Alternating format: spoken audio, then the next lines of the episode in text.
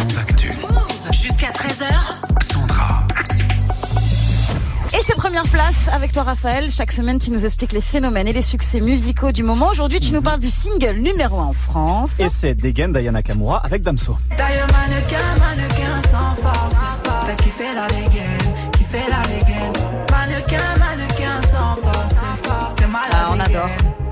douceur. Ah, belle douceur ça. Degen rencontre au sommet entre Ayana Kamura et Damso qui est donc en première place des singles cette semaine, c'est ouf. Et ouais, et c'est à la fois une surprise, un événement et une évidence. Ouais, c'est vrai. Alors, une surprise d'abord parce que Degen n'est extrait d'aucun album d'Aya, comme son titre Bobo sorti en mai 2021.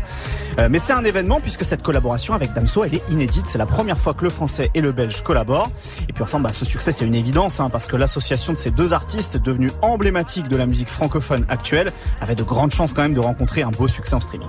Ça avait affolé les réseaux, je me souviens dès l'annonce du euh, Ouais, titre début absolument. mars, tu m'étonnes le featuring de ouf. Est-ce qu'on sait comment est né le morceau d'ailleurs Raph? Alors derrière cette rencontre au sommet, il y a pourtant d'abord une démarche spontanée et familiale. Ouais. Comme d'habitude, Ayana Kamura a travaillé avec un producteur proche d'elle qui s'appelle Machiniste. C'est un collaborateur privilégié d'Aya. D'ailleurs, Il est membre de l'équipe de production Le Ok, Site qui ont déjà coproduit de nombreux tubes de la chanteuse. Avec Aya, on bosse beaucoup à la vibe.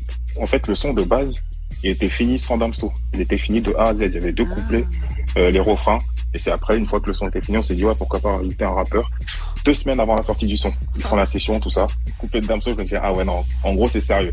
Pourquoi pas rajouter un rappeur Damso. Voilà. tranquille, euh, tranquille.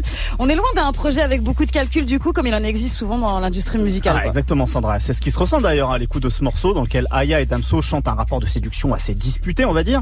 Mhm. Aya avec l'assurance sexy qui a fait sa réputation et. Damso en étant subtilement à la limite du, du sale. Ouais. qui le caractérise. Un peu, ouais, Voilà. vrai. Alors Damso, euh, donc euh, qui est sur ce morceau, et surtout ces deux voix entre les deux, Matt et Bass, qui se marient assez bien sur cette vrai, production, ouais. très inspirée du compas haïtien d'après un machiniste justement.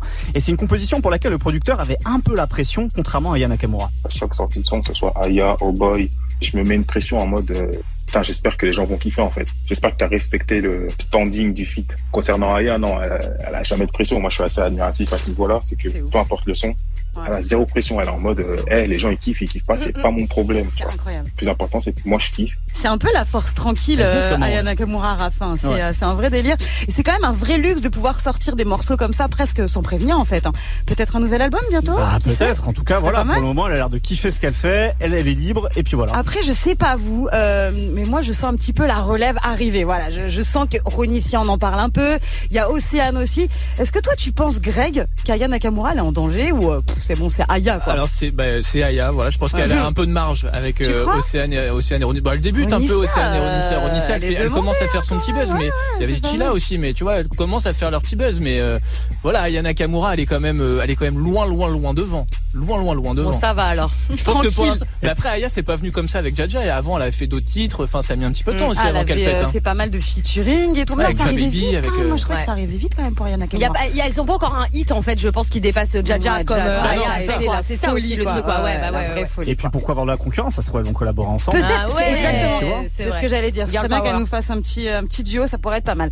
Merci beaucoup, Rafia, la prod euh, qui va débarquer très bientôt. hein. Non, qui est sorti cette semaine même. Ah, voilà, voilà. nouvel épisode de la prod.